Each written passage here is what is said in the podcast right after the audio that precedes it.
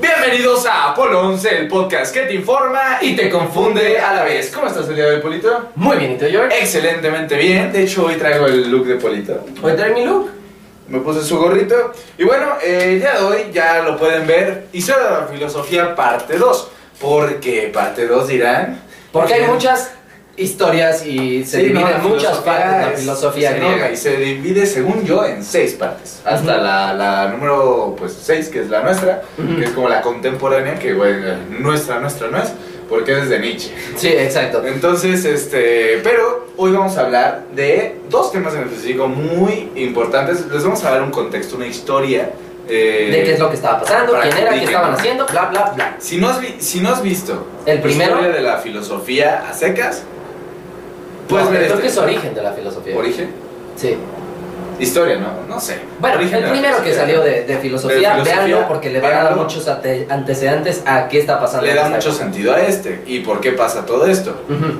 ¿Qué es la búsqueda del arge y todo esto, no? Pero, Vamos a lo que nos lleva, ¿no? Entonces, ¿comencemos? ¿comencemos? Comencemos. Comencemos.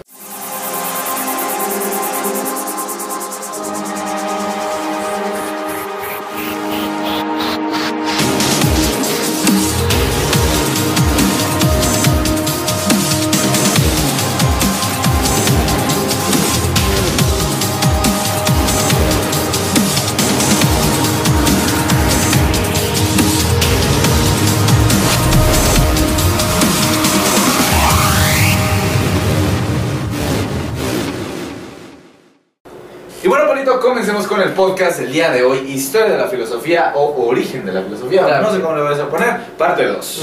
Entonces, el día de hoy vamos a hablar de eh, la Esta segunda socrática. Esta segunda eh, etapa se le llama filosofía clásica. La primera etapa son presocráticos. Presocráticos, esta es la eh, filosofía clásica. Griega. ¿A qué se refiere? Griega, que. Es griega, esta es griega en específico y esto se refiere a que hay dos escuelas principales. En esta época es la sofista y la socrática, que se centran mucho más, a la vez pasada nos dábamos cuenta de que se concentraron en qué era el alma, eh, de qué estaba hecho el universo, de qué estábamos hechos nosotros, o sea, no estaban buscando esta pregunta de por qué estamos aquí. Aquí los socráticos y los sofistas también lo hicieron, pero sobre Espera, todo... espera. ¿Sabes cómo se llama el filósofo mexicano? ¿Cómo? Frijoles.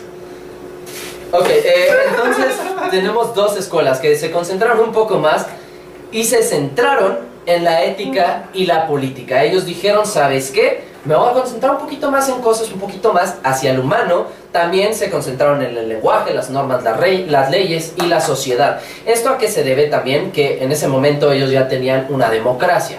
Entonces, obviamente, por eso se concentraron muchísimo más en la sociedad. Ellos se separaron de la cosmología. La cosmología es lo que nosotros conocemos como básicamente de qué se compone el cosmos, o sea, como más el universo y por qué estamos aquí. Aquí ellos no se concentraron tanto en eso, sino para concentrarse en asuntos más humanos. Ellos decidieron eso.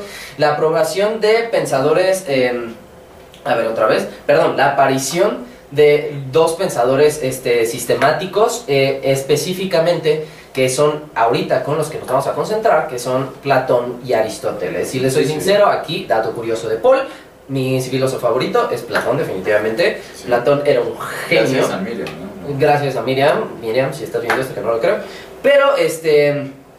Básicamente ellos. Sí, sí nos ve, creo que sí nos ve. Nos sigue en, ¿Sí? en, en Instagram. También tú me puedes seguir, arroba polo11.fm. Ok. Ok. Sí, bueno. los dos, Platón y Aristóteles, que uno es maestro del otro, ¿no? Eh, sí.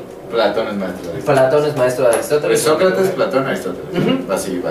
Por eso es que estábamos viendo la escuela socrática, porque de ahí venía eh, Sócrates, por su socrática. Entonces, Y de ahí Platón. pues, fue Platón, y Platón empezó a hacer muchas otras cosas, este, como grandes concepciones filosóficas. Ellos se concentraron en la ontología, que es la ontología, la teoría del ser o del ente cuanto ente. En cuanto ente, o sea, más del que es el humano. Ya no nos estamos concentrando tanto en por qué, de qué estamos hechos, sino que es en esencia el humano, pero de una perspectiva un poquito más social, ¿no? y vamos con el mito de la caverna de Platón. No, primero vamos a empezar por la mayéutica porque creo que es un poquito más fácil de entender, no nos vamos a extender Pero tanto. no va, no es no va en línea temporal. No, esto ya lo que les vamos a decir es para nosotros dos, para nosotros dos, ¿qué fue lo más importante de la época clásica de la filosofía griega? En sí, de la filosofía clásica, eh, hay dos en específico, que es la mayéutica y la caverna de Platón. Exacto, que la filosofía clásica se basa en síntesis en Sócrates, Platón y Aristóteles. Eh, su, como bien lo dijiste, su preocupación era la ética socrática, el diálogo, la mayéutica, Platón y la república, el mito de la caverna, las leyes eh, Fedón o del alma, Aristóteles y la lógica física, ética y poética. Exacto. En eso se resume la filosofía clásica, pero para nosotros lo más importante de aquí es la mayéutica y el mito de la caverna. Exactamente. Bueno, empecemos por la mayéutica. Mayéutica, para empezar, ¿quién la hizo? ¿Quién la hizo, perdón? Era básicamente Sócrates. Eh, es un método socrático, así se le llama, por el que el maestro hace que, esta es la, literal la descripción de la mayéutica, es el medio por el que el maestro hace que el alumno, por medio de preguntas, descubra un conocimiento. ¿A qué se refiere esto? Y nos concentramos en esto porque creo que es algo muy importante que muchas personas podrían considerar malo, porque sería una manera de manipulación, pero yo estoy completamente en desacuerdo con eso, porque es básicamente como tú como alguien, como maestro, como alguien que está comunicando algo, por medio de preguntas llevas a que la propia persona se dé cuenta de lo que le estás enseñando. ¿A qué o sea, es como un conocimiento más que se va a sentir empírico porque tú lo estás descubriendo, pero alguien te está llevando a descubrirlo. No sé si me entiendan. Es más como que no te enseñan por dónde ir. Te dicen, oye, y si tomaras este camino, ¿por qué tomarías ese camino? Y te hacen tomar el camino correcto solo por medio de preguntas. Esto se utiliza muchísimo en debate. Actualmente se sigue usando la mayéutica. Seguramente ya han escuchado mayéutica, tal vez no saben a profundidad qué es, tampoco se los vamos a explicar a profundidad, pero por encimita es el aprendizaje por medio de preguntas, Ujú. que es alguien que sabe perfectamente las respuestas, te hace las preguntas adecuadas para que tú solito te des cuenta de las respuestas, porque no es lo mismo que yo te diga 5 más 5 es 10, a que te diga lo que significa 5, O que lo que significa- significa 5, cuál, qué es una unidad y qué pasa cuando las juntas, y entonces si yo te digo, ok, entonces ¿cuánto es 5 más 5? Y yo te hago la pregunta sin decirte la respuesta y tú Exacto, es como si con lo por que medio de preguntas es- dices, o sea, está la premisa, 5 más 5 es 10. Y en vez de decir, ok, es porque Cuatro existen las unidades, es- le preguntas, ¿qué es 5? Te, te responde que es 5 y le dices, entonces, ¿qué eh, significa una unidad? Una unidad es la... Y te lo, eso tú lo vas a ir respondiendo por pura lógica, que era básicamente lo que se basaban los filósofos griegos.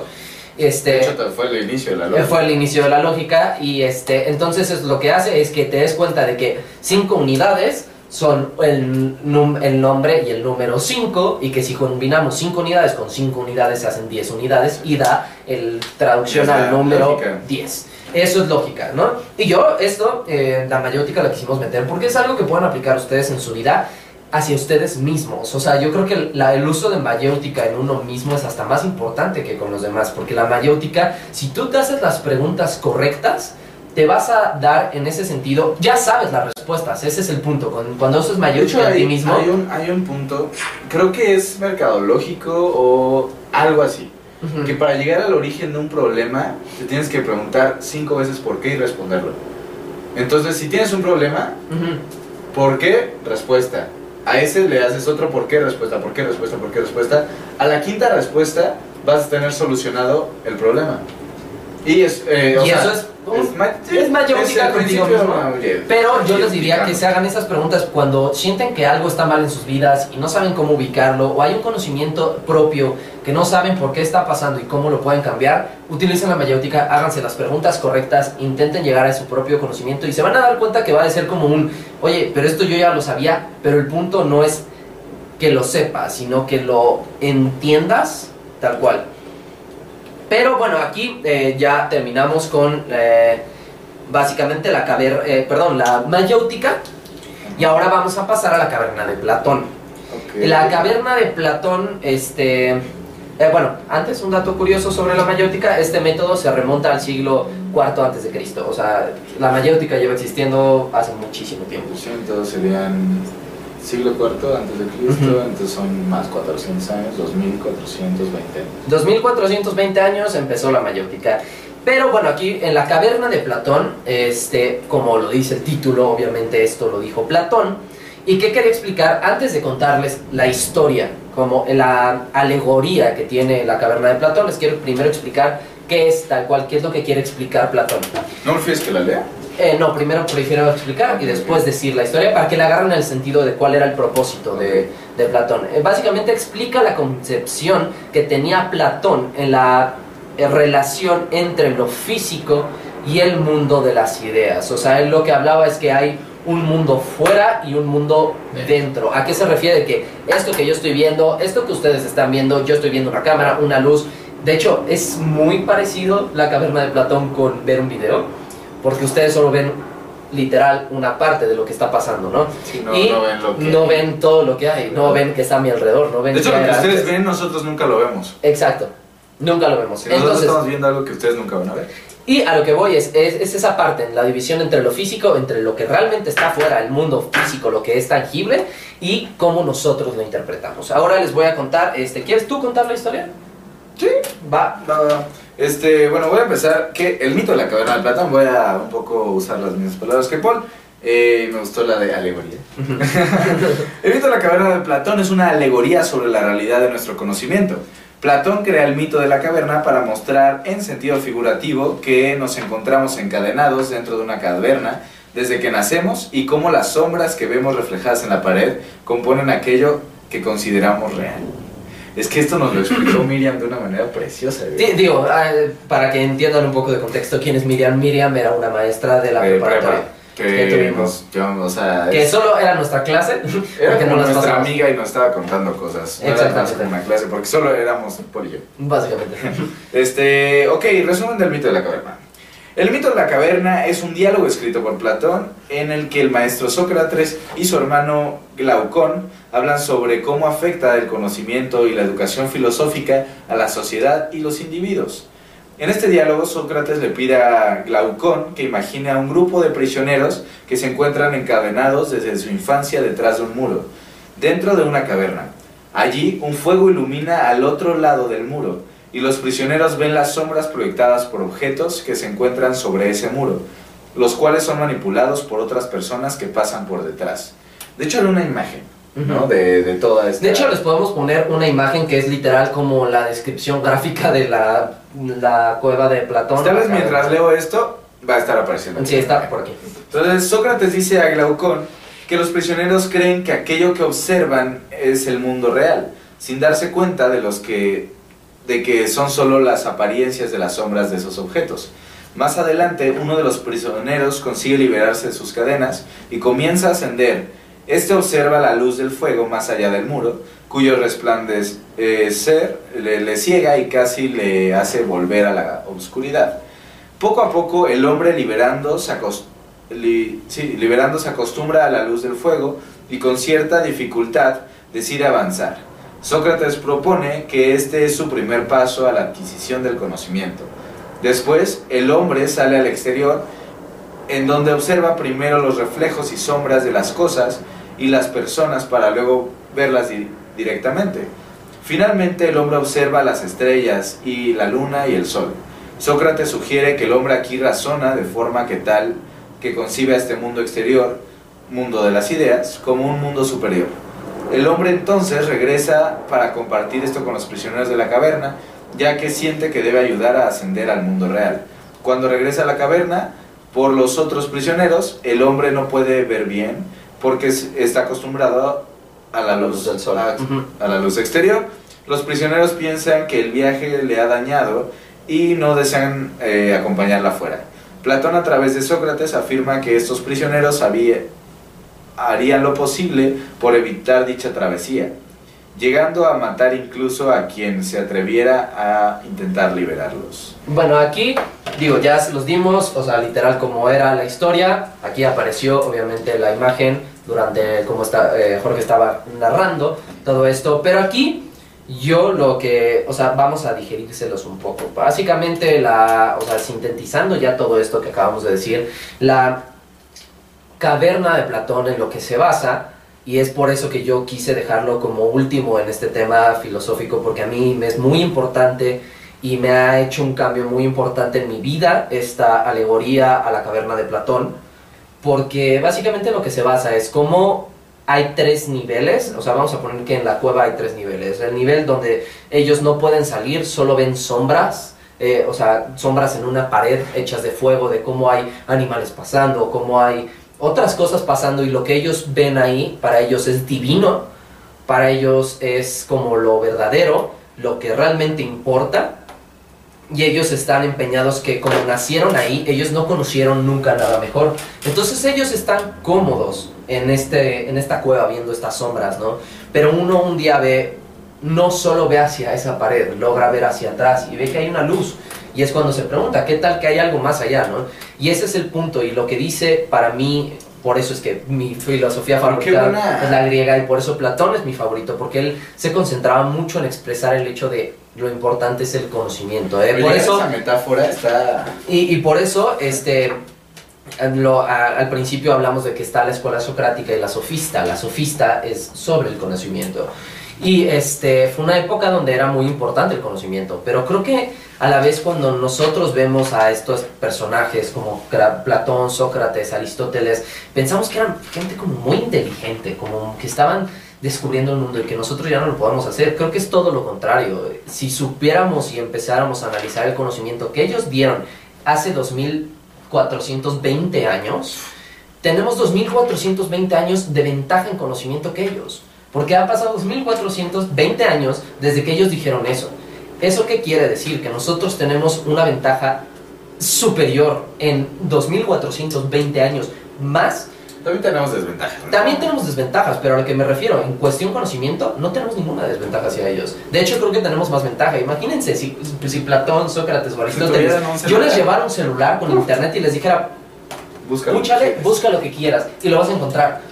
Bueno, es que ahí también puede ser, o sea, ellos estarían como que tú le estás dando las las sombras que están viendo en la cueva. Pero es que ese es el punto, eso es justamente a lo que quiero ir. No porque yo tenga esto quiere decir que deje de vivir en mi cueva. Eh, y eso es algo que yo he hablado muchas veces con mi hermano sobre la caverna de Platón, que a pesar de que este hombre salió y después vio que había una cueva y que había una salida y que sale y ve el sol, se queda ciego, todo esto, y él sale y piensa que eso es lo último que hay, que es lo divino y que es lo que le tiene que enseñar a los de abajo, sigue estando en una cueva. Porque realmente, si te soy sincero, para mí, ¿cuál es la verdadera caverna de Platón? No es el mundo en el que vivimos, sino nuestro propiamente. O sea, si no nos salimos de las cavernas, no porque no conozcamos algo mejor, no quiere decir que no haya más conocimiento. Eh, creo que a mí, una de las cosas más importantes, y por eso Platón me ha cambiado mucho en mi vida, yo, para mí, creo que lo importante en la vida no es la felicidad, así como de, ay, voy a estar feliz, voy a estar contento y conforme con lo que hago.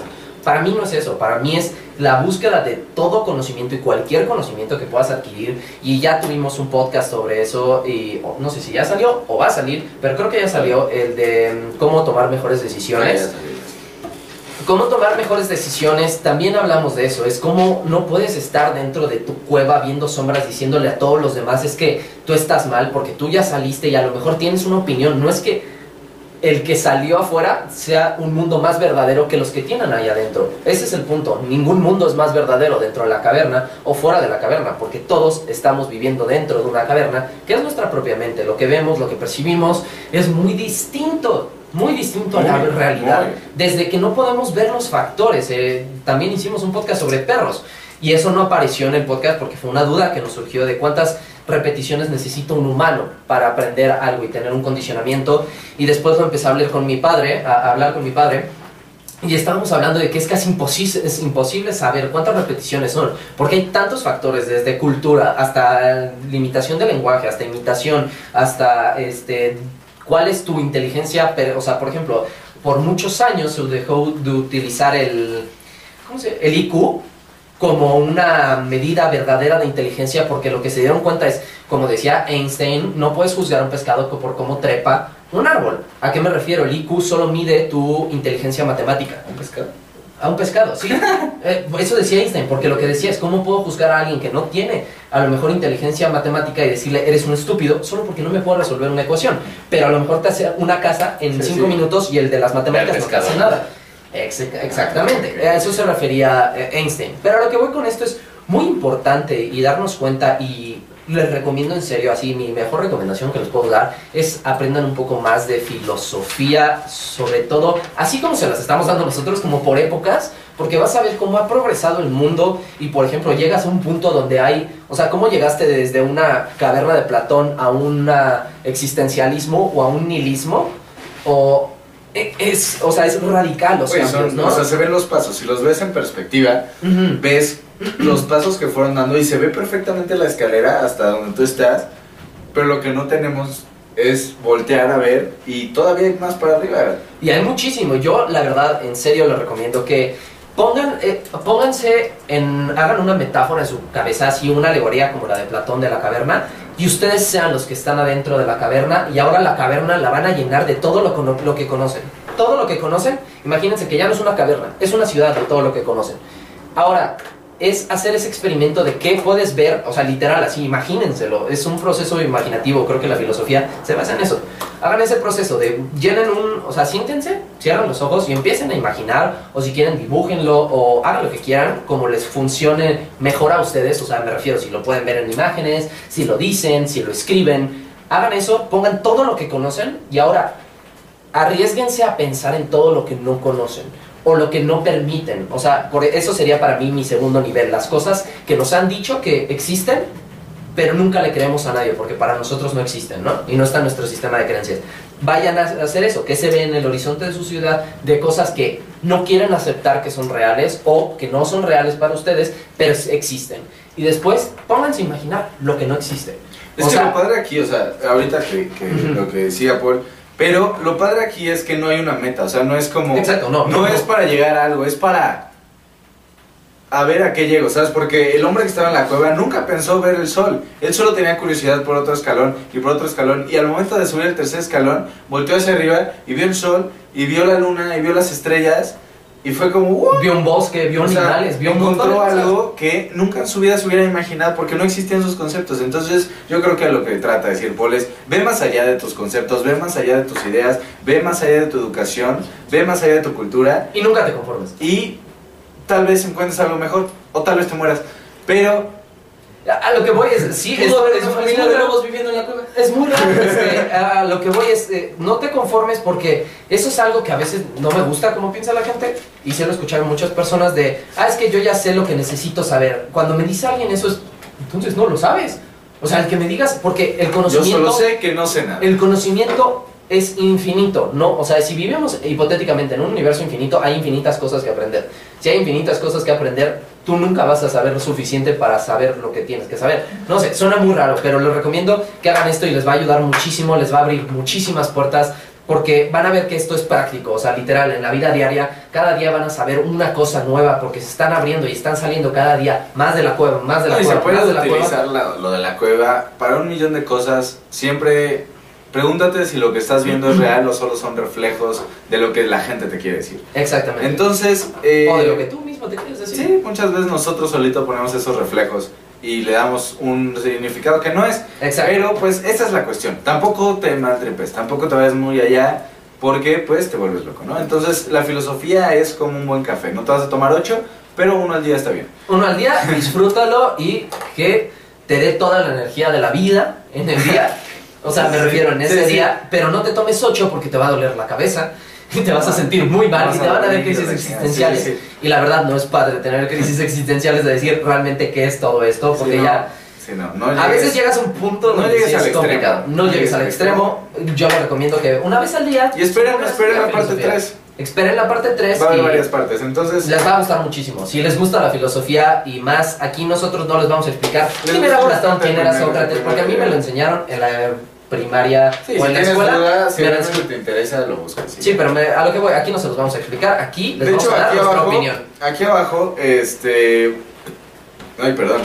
Aquí abajo va a estar el link al artículo que en- encontré, que está muy bueno, que abajo te explica eh, desde varios puntos de vista la caverna de Platón y tú puedes darle tu propio punto de vista porque se puede explicar de un millón de maneras. Pero bueno, creo que ya se alargó mucho Sí. esto. Entonces, les mando un besote. Recuerden que Re- nos pueden escribir. Sí. En arroba polo11.fm en Facebook e Instagram si eres de Spotify. Date una vuelta por YouTube y di hola, soy de YouTube, suscríbete, nos ayudaría de muchísimo. de- de y, Spotify. y, este, también si es- van a Instagram a decirnos qué temas les gustan, qué les gustó de este tema, si les encanta la filosofía o qué temas nuevos quieren ver. Porque acuérdense que ya viene la tercera temporada y en la tercera temporada va a haber muchos cambios y obviamente también es muy importante lo que ustedes nos digan. Entonces, este, yo creo que no hay nada más que decir. Exactamente, pues no hay nada más que decir, Polito. Mi nombre es Jorge Roldán. Mi nombre es Polano. Y esto es Apolo 11.